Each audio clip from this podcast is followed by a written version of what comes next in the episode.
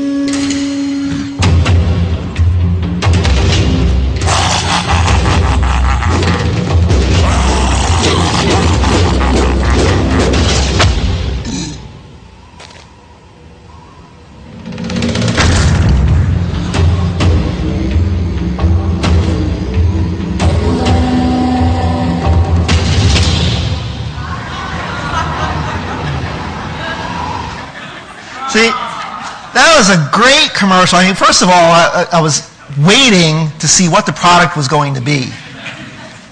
But you know what's more interesting is that there was no description. Nobody was introduced. They didn't have to give a subtitle of, of Israelites, Philistines. I, wait, I, I'm assuming you know what that story was? Okay. I, I didn't want to assume too much, but I figured that I was safe on that one. How well known is that story?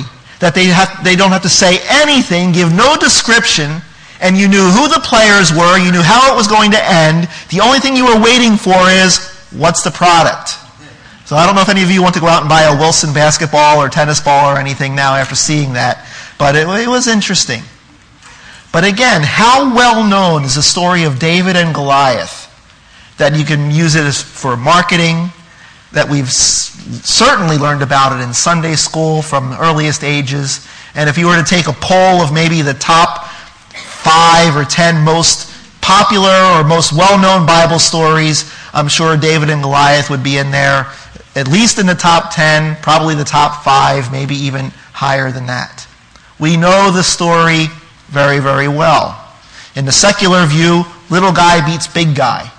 We we have that David and Goliath metaphor all over the place. Whenever a small college team is playing a big-time university, the announcers will call it a David and Goliath battle. Or you have some individual or small group taking on a big corporation in a lawsuit. They call it a David and Goliath situation. The idea of some small, unknown, probably not very well-equipped party taking on a bigger, more well-equipped, and should-win party is something that we're all familiar with.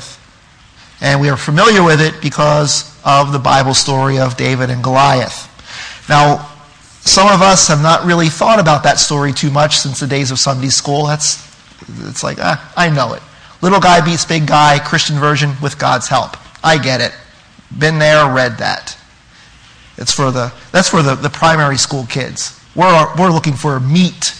Not, that's milk. We're looking for meat as adults. Well, I would suggest that there's a lot more to the story than meets the eye. There's more than the, the, the surface level interpretation.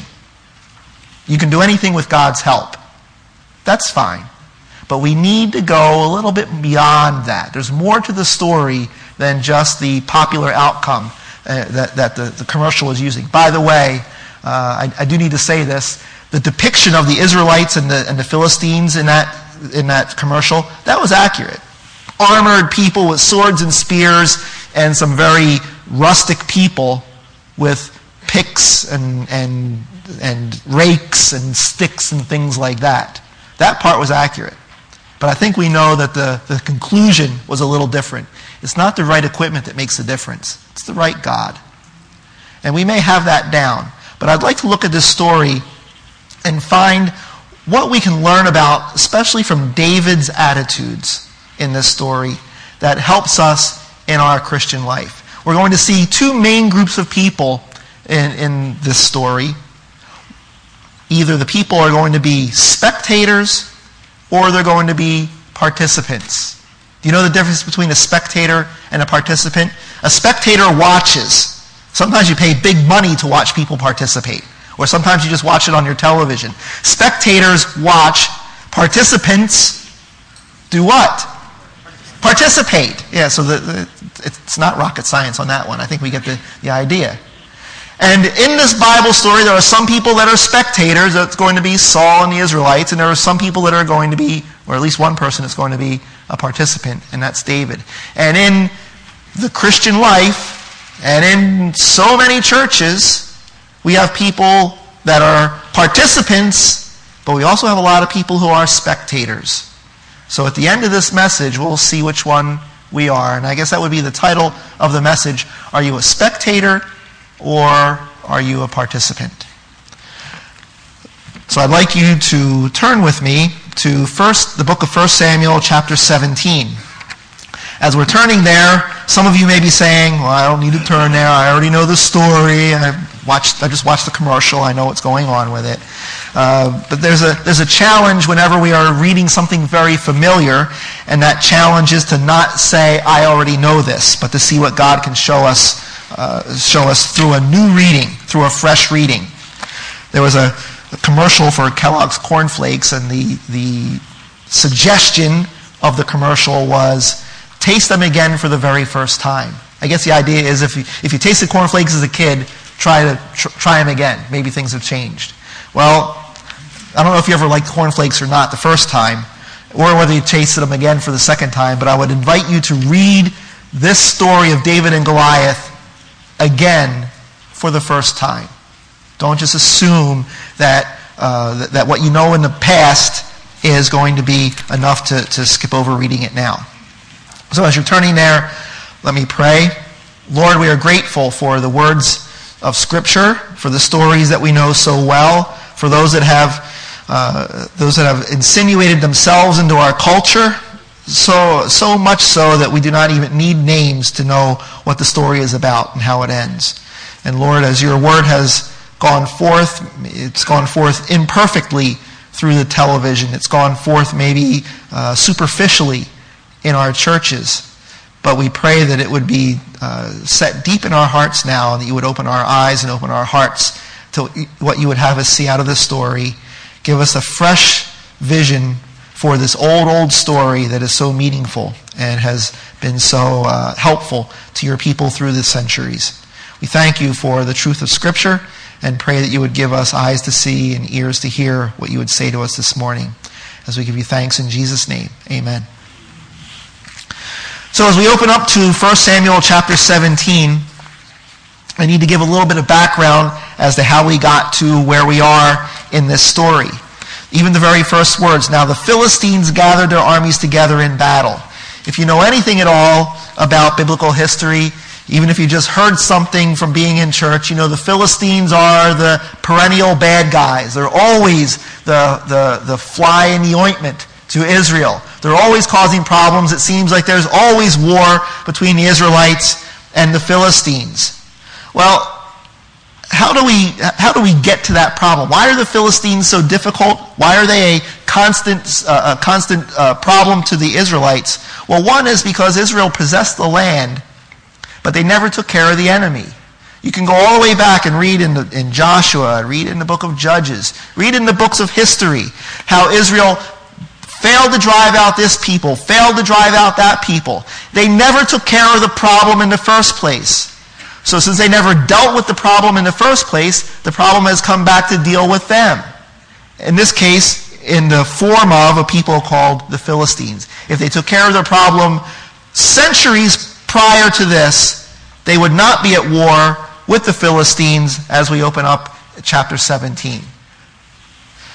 So they failed to do it then, and they failed to continue to do it during the, uh, much of their history. Another issue that we need to know about or understand by context is who the king of Israel is. If you look back in First Samuel chapter eight, we find that Israel wants a king. They talked to the leader at that time, Samuel, and said, we want a king. We want a king like all the other nations. We want a king to go out and fight our battles for us. Samuel said, no, you don't. Israel said, yes, we do. Samuel said, no, you don't. God is your king. And Israel said, no, we want a real man king. We want somebody we can see. We want somebody that we can point to and say, that's the one. And God said, okay, if you want a king, I have a, I have one in mind for you. His name is Saul. And if you were to if you were to get a poster of somebody that you would want to run for office, Saul would be the one to put on that poster. It says in the, it says that he's head and shoulders taller than anybody else in Israel. He was handsome. He had every outward appearance of the person you would want as a king, and I bet he loved strutting his stuff in his kingly robes and in his armor, and everybody would look at him and go, "Woo, he's our king. We have a good one." Well, what we're going to find in this story is even though he's taller than anybody else, he really doesn't do what kings are supposed to do. And if, if Israel wanted him to fight their battles, they, they needed to get a return on their money on this one, because they need, this, this product is defective.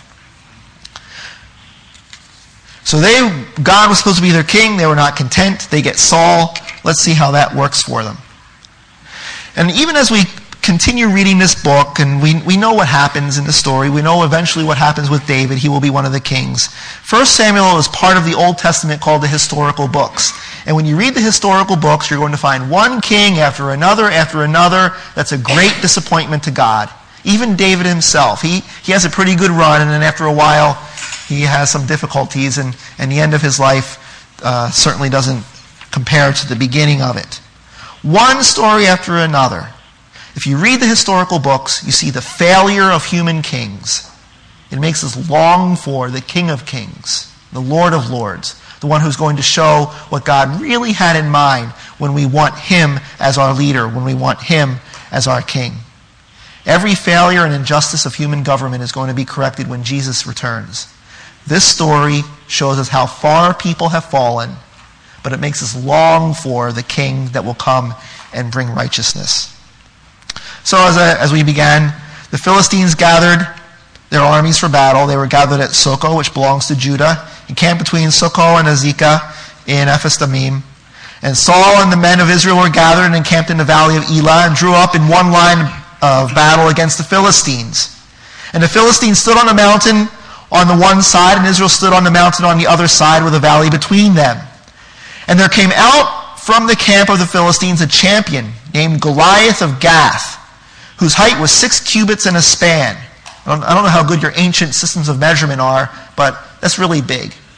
No matter what measurement you're using, most likely he was about nine and a half feet tall, maybe maybe even closer to ten feet. Uh, if you look at the hook that's up here, Goliath would have, his head would have almost reached the bottom of that hook. Just to give an idea of what you would be facing in terms of height. But then what are his armaments? What does he carry with him? He had a helmet of bronze on his head, and he was armed with a coat of mail. The weight of the coat was five thousand shekels of bronze, and he had bronze armor on his legs and javelin of bronze slung between his shoulders. The shaft of his spear was like a weaver's weaver's beam. The spear's head weighed six hundred shekels of iron. So you see brass and iron and shekels of this and hundreds of that. Basically, everything he was carrying, just his weaponry and his armor, was about one seventy-five, one eighty pounds. I don't know how much the guy weighed. It's probably pretty significant. Pretty tall. Lots of stuff. Is he the guy you want to face in battle? I don't know. So anyway, he's he's coming out. His shield bearer went before him. He stood and shouted to the ranks of Israel, "Why have you come out to draw for battle? Am I not a Philistine, and are you not servants of Saul? Choose a man for yourselves and let him come down to me. If he is able to fight with me and kill me, then we will be your servants. But if I prevail against him and kill him, then you shall be our servants and serve us." And the Philistine said, "I defy the ranks of Israel this day. Give me a man that we may fight together." And when Saul and all Israel heard these words, they immediately rushed out to meet the Philistine in the name of their God. Oh, nope. Wrong verse. And when Saul and all Israel heard these words of the Philistine, they were dismayed and greatly afraid. Here's the king they wanted to lead them into battle. And when he hears Goliath, big guy on the Philistines, biggest guy on the Israelite side, when he hears, what, what does he do? He runs and hides. He's afraid, wondering, what in the world is going to happen? How are we going to get out of this? So let's look at Goliath for a moment. It's a, it's interesting when you look at what he says and what he is, that he really represents more than just a big person. Goliath represents the biggest and best of what this world has to offer. Really, objectively, who is a physical match for him? Even without his armor, even without his twenty-pound spear, even without everything else, the guy's pretty formidable. I don't know, who's the biggest one in the service today? Who thinks they're the biggest, baddest, toughest guy here? I still think that you, when, if Goliath came out and they issued this challenge, you're going to be kind of shrinking down a little bit. I'm really not that big. Don't look at me. But his, he represents those that have great power, great wealth, great intellect, great ability, those that do not need God, and in fact, those would, that would defy God. He says, I defy the ranks of Israel. And when he's saying that, what he's really saying is, I defy the God of Israel.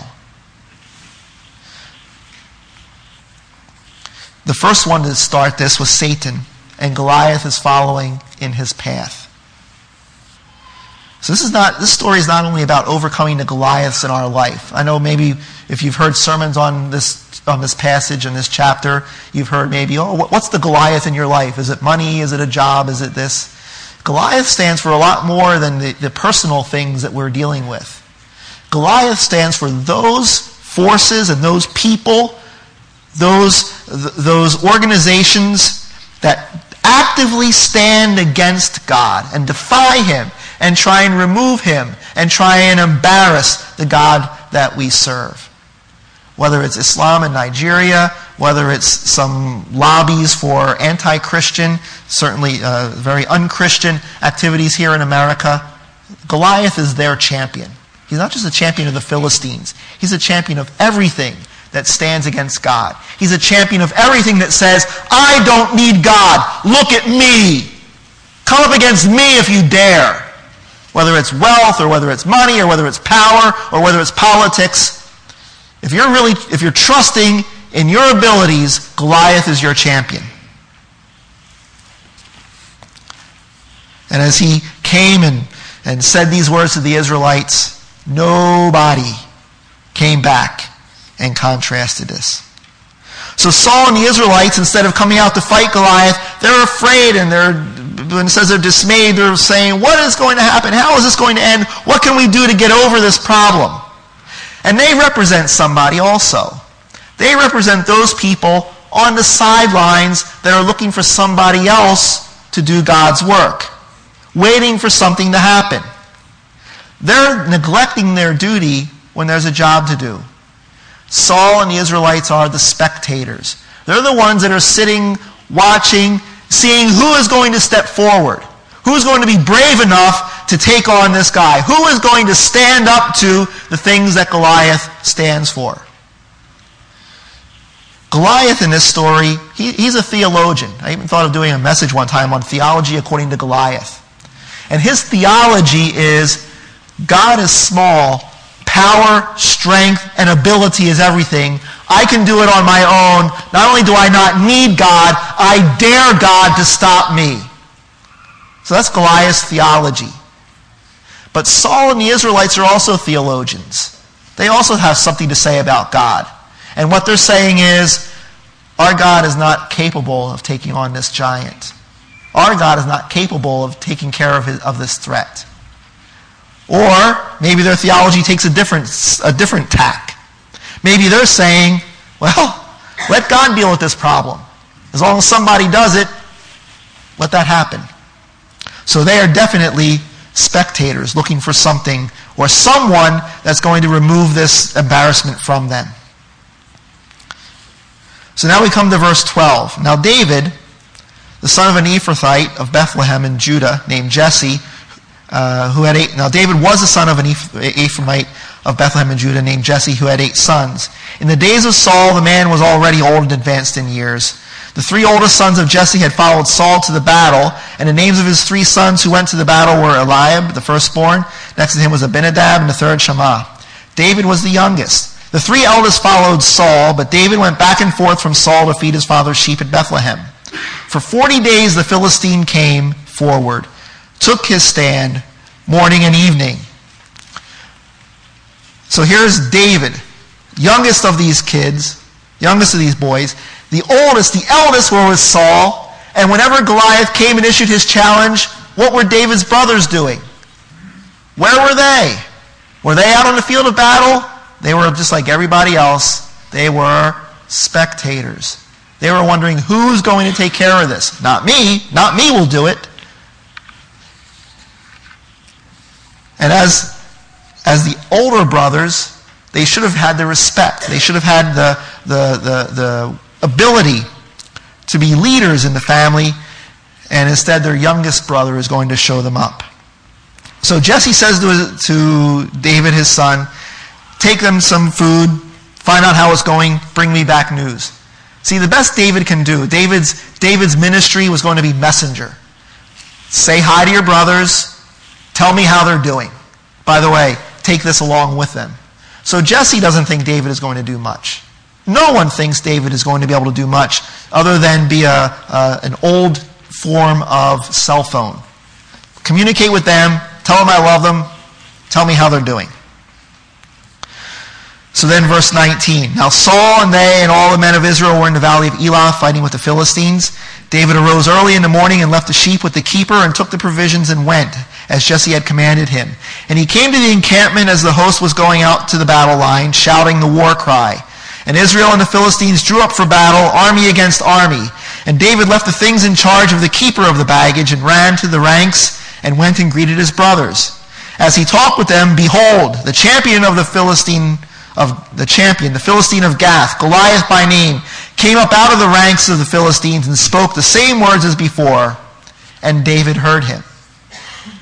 And all the men of Israel, when they saw the man, fled from him and were much afraid. And all the men of Israel said, have you seen this man who has come up? Surely he has come to defy Israel, and the king will enrich the man who kills him with great riches and will give him his daughter and make his father's house free in Israel. So David heard the same things his brother heard. David's had less battle training than his brothers. He's probably less better equipped, but he has the same circumstances presented to him as everybody else in the Israel, Israelite army saw and heard for forty days. So David is confronted with the same situation, the same problem, the same circumstances. And what does David say? How does he respond? Look at verse twenty-six. And David said to the men who stood by him, what shall be done for the man who kills the Philistine and takes away the reproach from Israel? For who is this uncircumcised Philistine that he should defy the armies of the living God? And the people answered him in the same way, so shall it be done to the man who kills him.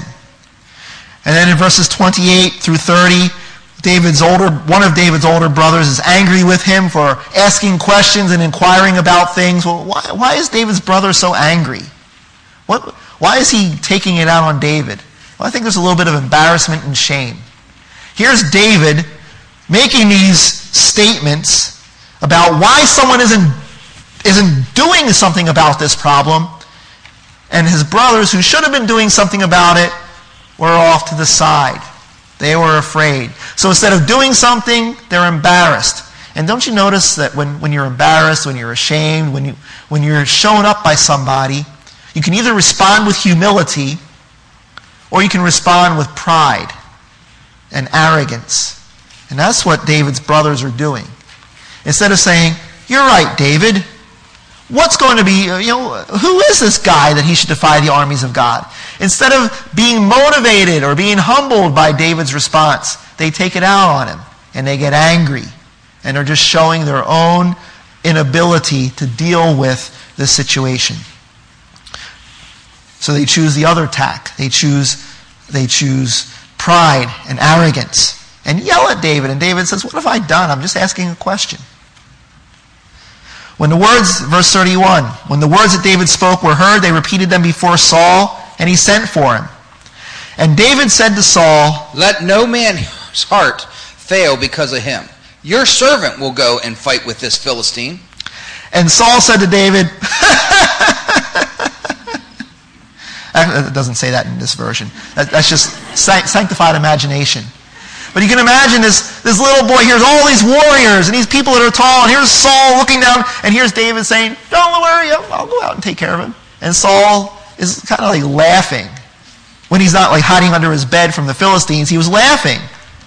And say, he said to David, you're not able to go against this Philistine to fight with him, for you're but a youth, and he has been a man of war from his youth. Jesse was looking at David's outward appearance, and Eliab was looking at David's outward appearance, and Saul's looking at David's outward appearance, and later we'll see Goliath is doing the same thing. And I think you know, I think you know this verse fairly well. Man looks on the outward appearance, but God looks on the heart. No one is looking at David's heart. They're looking at his outside. So Saul said this to David, but David said to Saul, your servant used to keep sheep for his father. And when, they, when, when there came a lion or a bear and took a lamb from the flock, I went after him, and I struck him and delivered it out of his mouth. And if he arose against me, I caught him by his beard and struck him and killed him. Your servant has struck down both lions and bears, and this uncircumcised Philistine shall be like one of them, for he has defied the armies of the living God. And David said, the Lord who delivered me from the paw of the lion and from the paw of the bear will deliver me from the hand of this Philistine. And Saul said to David, in good spectator fashion, by the way, and Saul said to David, go, and the Lord be with you.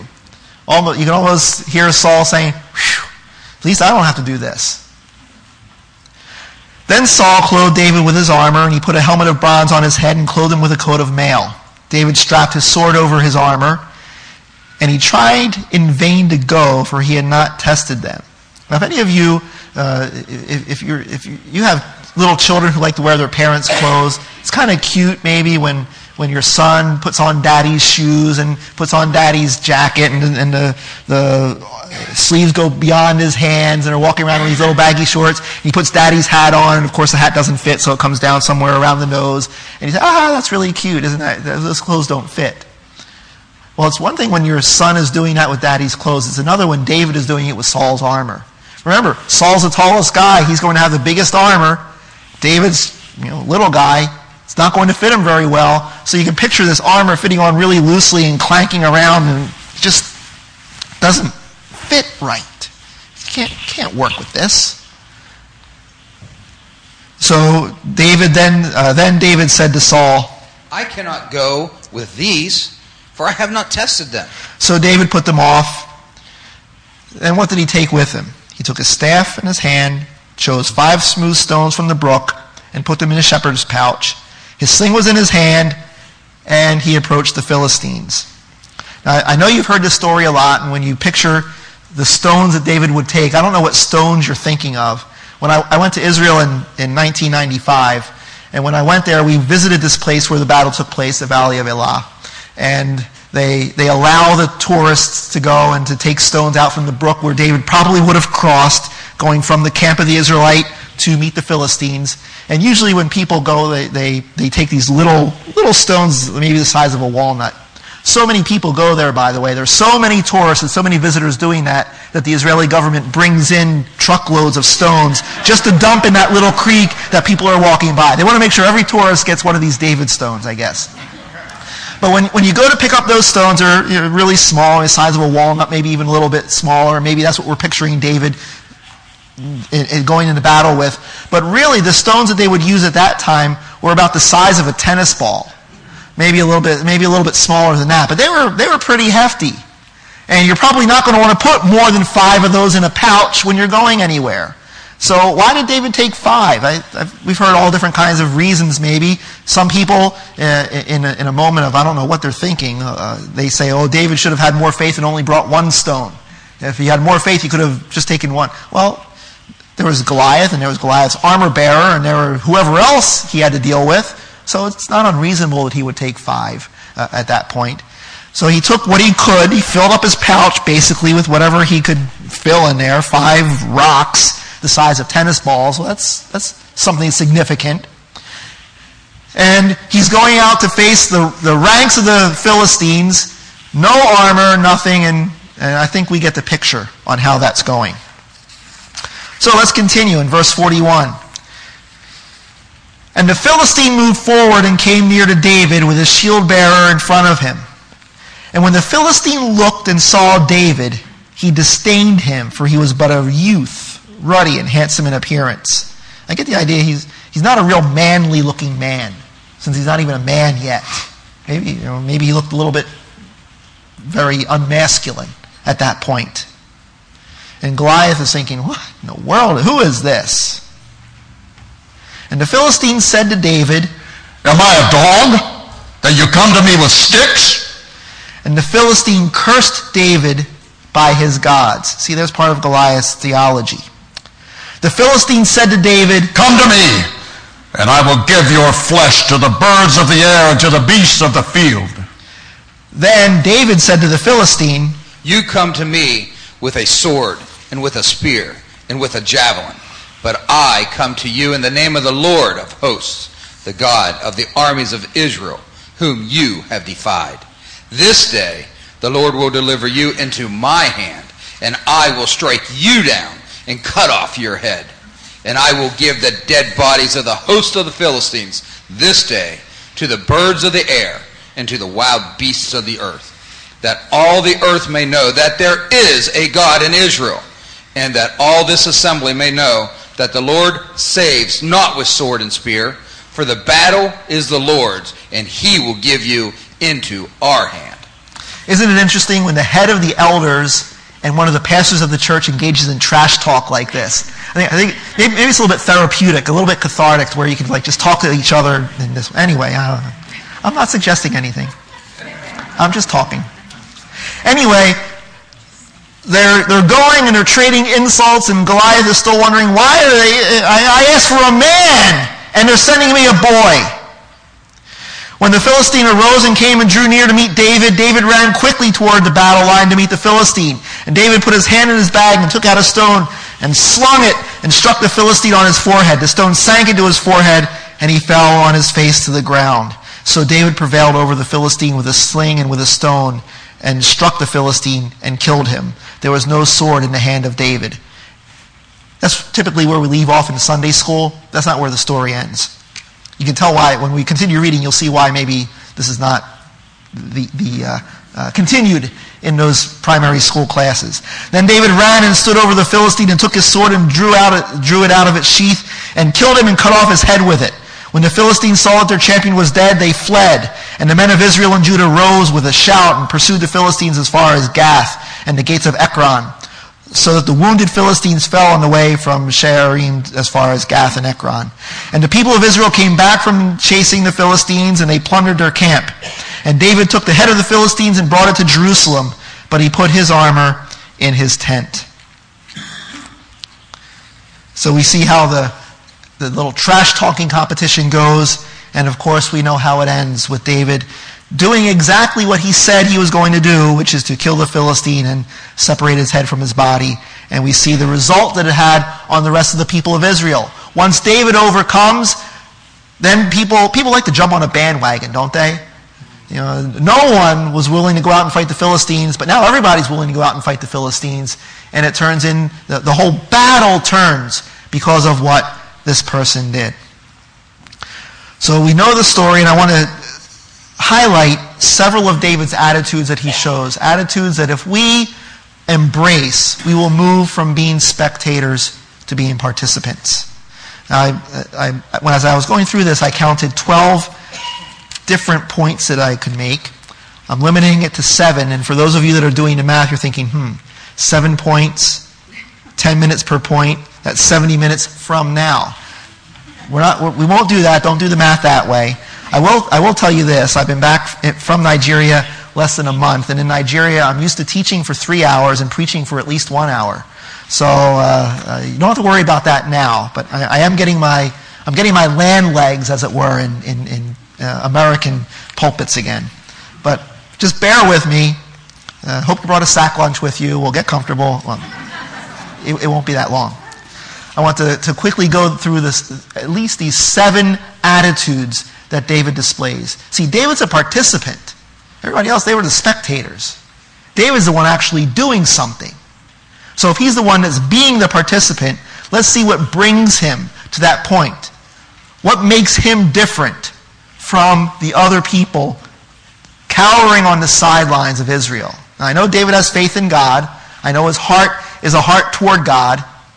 But what about his attitudes? Something that we can also embrace. Something that we can also emulate. Well, first, David is very cause-oriented. You look in verse twenty-six, and he says it again later on.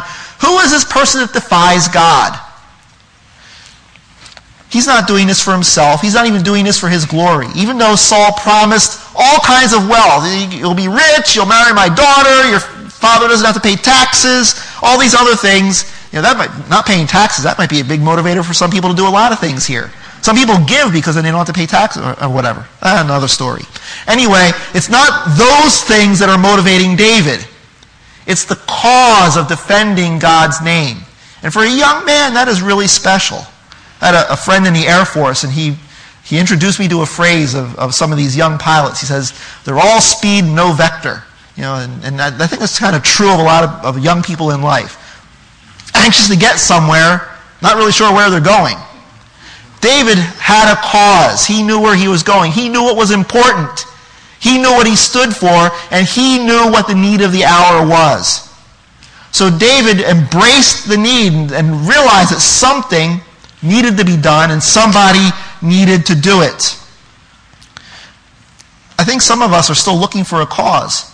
Some of us are still looking for what it is that matters in life. What it is that we re- really want to pour our passions and pour our life into. And for David, at that one moment, he realized that God needed, God needed somebody to stand up for him and to, to defend from a, from a human point of view, to defend his honor and to show what he can do in the life of somebody who trusts in him. So David was cause-oriented. He saw something that needed to be done, and, and mo- being motivated for God's glory was what was his cause. Second is that he sees possibilities, not problems. There are some people that are almost paralyzed when they realize the problems that are in front of them, and, and there's so much there's so much in front, they, they can't really make a decision, and they don't really want to go forward for fear of making the wrong decision, and, and they, they really can't see how God can help them through a difficulty. But David sees the possibilities that, look, This guy is a, this guy is a problem. He's not denying the problem. He says he is a problem. But I see how God can still overcome this. It's interesting. There's a, a, a phrase in Christianity that maybe you've heard, maybe you've even used. Hopefully you won't use that after this morning. But anyway, the phrase is this: God will never give you more than you can handle. Have you ever heard that? Have you ever said, don't raise your hand. Have you ever said that?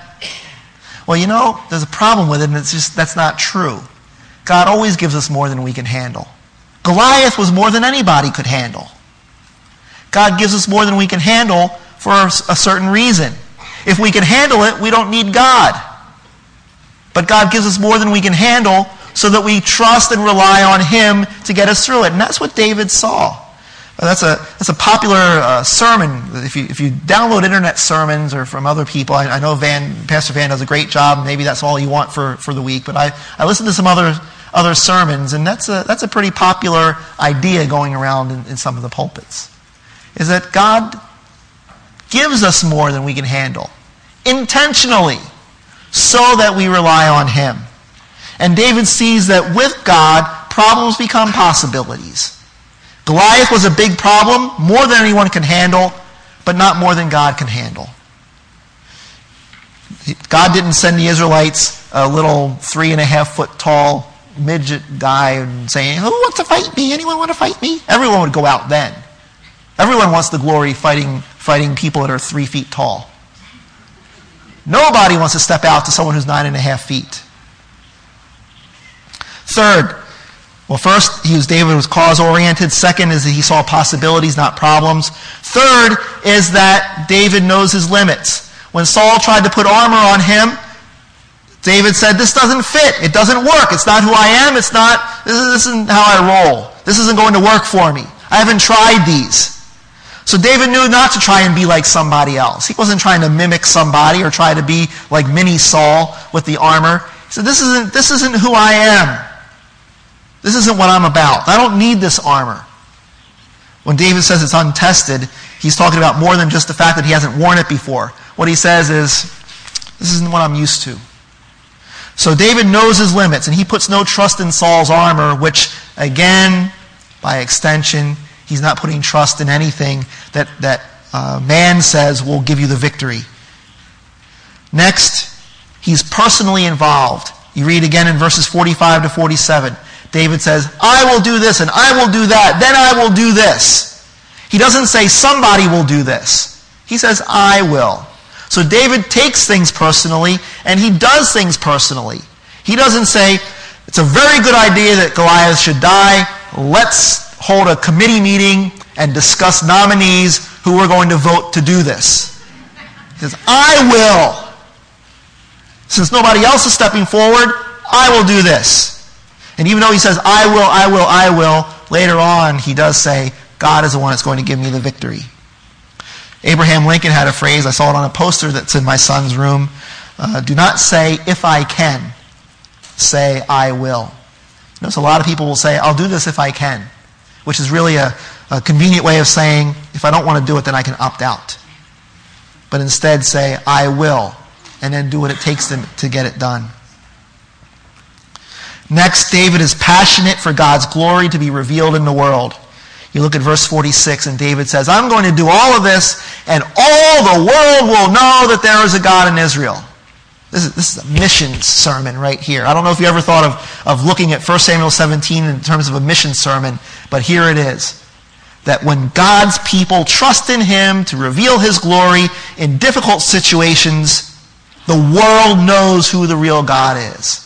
And as someone who's living in a place that, that can use more missionaries, the gospel's been in Nigeria for one hundred years, why hasn't Nigeria been completely evangelized? I think part of the reason is because God's people are not revealing His glory in the world to the extent that they should. They're not passionate about showing the world what can be done when people trust in the Lord to the extent that David did. So his passion extends beyond the immediate need of Goliath and getting rid of him. It extends even beyond defeating the Philistines. David says, I want the world to know who my God is. And the first step is dealing with this big guy who's standing in front of me right now. Next, David thinks big. You go back to that little trash-talking episode between Goliath and David. Uh, professional sports players have nothing in trash talk when you look at what's going on here. So Goliath says, I'm going to kill you. I'm going to give your flesh to the birds of the air and to the beasts of the field. So Goliath is thinking about David. I'm going to step on you like a bug, and then the vultures are going to come and pick your body. And David says, oh yeah? I'm going to I'm going to three-up you. I'm going to kill you, cut your head off, feed your feed your flesh to the vultures, and all the rest of the Philistines. So David thinks big. He has a bigger plan than just this, this guy in front of him. He says, not only are you going to fall, look behind you, all your buddies, same thing's going to happen to them. So David is not concerned about the uh, about just the, the initial problem. But he says there needs to be a bigger thing going on to take care of not just today, but to take care of our problem for the future. And then lastly, David knows which side he's on. He's sure of who he stands for. Twice in this story, he calls Goliath that uncircumcised Philistine. Basically, those two words together are going to mean that Goliath is not part of God's people. David says, there's, there's the, the uncircumcised Philistine Gentiles. They have their gods. I know who I stand for. And how can these people that do not belong to God dictate terms to us? He knows that Goliath and everything that Goliath stands for is not for him. So again, just, li- just listen to David's attitudes. What makes him a participant instead of a spectator? He's cause-oriented. He sees the possibilities and not just the problems. He knows his limits. He's personally involved. He's passionate for God's glory to be revealed in the world. He thinks big, and he knows which side he's on. That's what God wants to, to instill in us, a, uh, a desire to to be the kind of person that took David out to face Goliath on the field of battle on that day. Like I said, there's a lot more. I would encourage you to read through this and see what other characteristics, what other attitudes David exhibits that would help us move from just being on the sideline saying somebody ought to do this to being the one that actually steps out and leads by example. So in conclusion, I want to give you some heart work. Uh, I like calling this heart work. As a, as a teacher, I give lots of homework, and I grade the homework and I give it back. Heart work is something between you and God. God does the grading. He's probably more strict than I am. So, and it's up to you whether you do this or not. Uh, but I'll, I want to give heart work to two groups of people. One group, I want to give heart work to some spectators. And then I would like to give some heart work to some that are already participants, some that are already giant slayers. First is the spectators. First, decide which side you're on. There's some people that still have not really decided that they want David and everything that David represents for their life. They may say, and if I were to ask you, whose side should you be on? I'm sure you would all say, whose side? God's side, David, and the God of David. People say that, you know the answer very well, but there are some people who would say they want to be on the side of God and on and on the side of David who exhibited faith in God, but they're really living their life like they're on the side of the Philistines.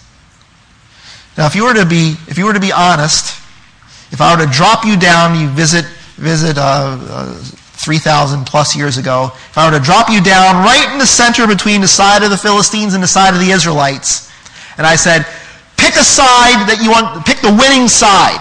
Whose side you want to be on? You can either turn this way and go to the camp of the uh, Israelites, turn this way and go to the camp of the Philistines. Which way are you going to go? Be honest. Which way are you going to go? I think you're going to go over here toward the Philistines.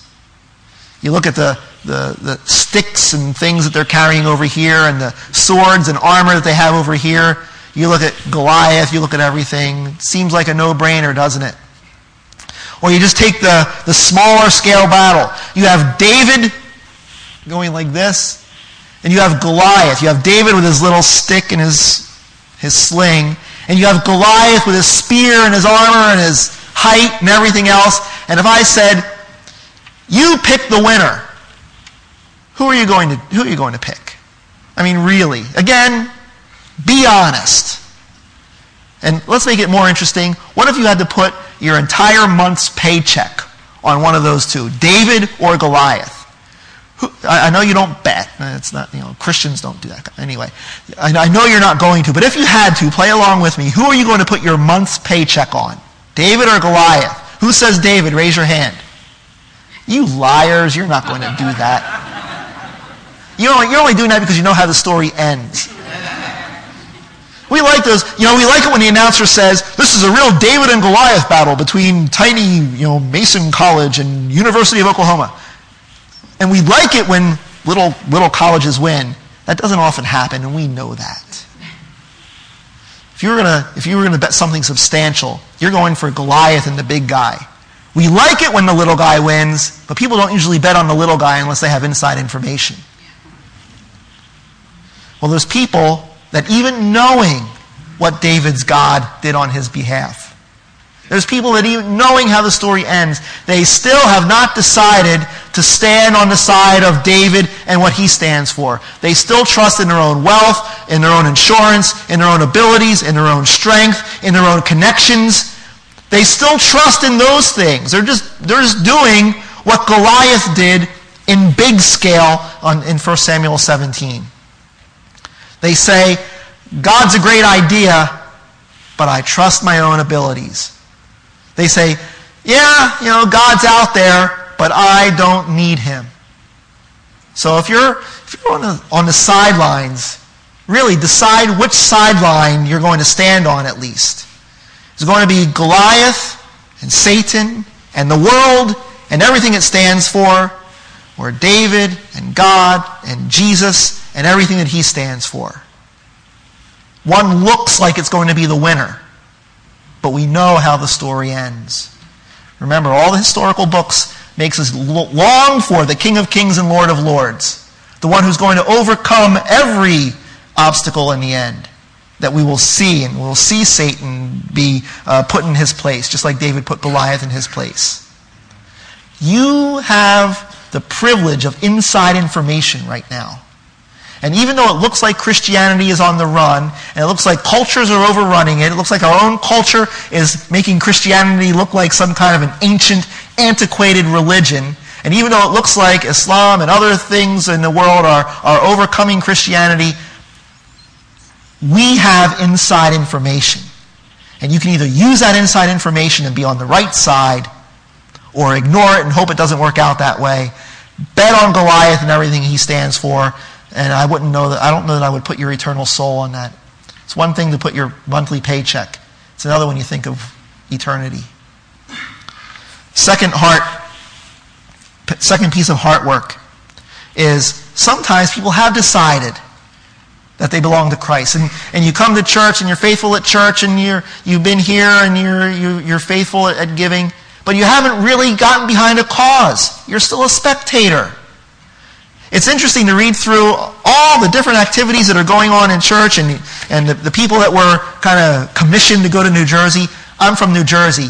That place is a mission field. Uh, I, I'm from Runnemede, New Jersey, exit three on the turnpike, so I know I know Jersey. I'm from there. So it's great that they're going to that land of heathen uh, a little bit north. But you look at all the opportunities to participate. And what's sad is out of the hundreds of people that go here, some people go here and then they leave. They just come on Sundays and they leave. And you're still on the sidelines. Get off the sidelines and get into the game. Stop being spectators and start being a participant in some way. If you're looking for something to begin with, you look at the bulletin. I should have just counted. I was paying too much attention to the songs. I thought I should have underlined all the different ways you can participate just in what's on this one bulletin. Uh, I guess I can give you that as homework. That one, you can decide if that's hard work or not. But if you're just on the sidelines, start participating, seeing what God can do through your life. Now, here's a danger to a, a message like this, is that those that are giant slayers are saying, yep, give it to them. They need to hear that. This is for those people that need to have more faith in God. They need, yeah, that's right. They need to be doing more. Well, here's some here's some hard work for giant slayers, people that are already participants. Number one is, don't rest on previous victories. Don't just say, I used to be active in the church so much and now whew, I get a chance to let other people do it.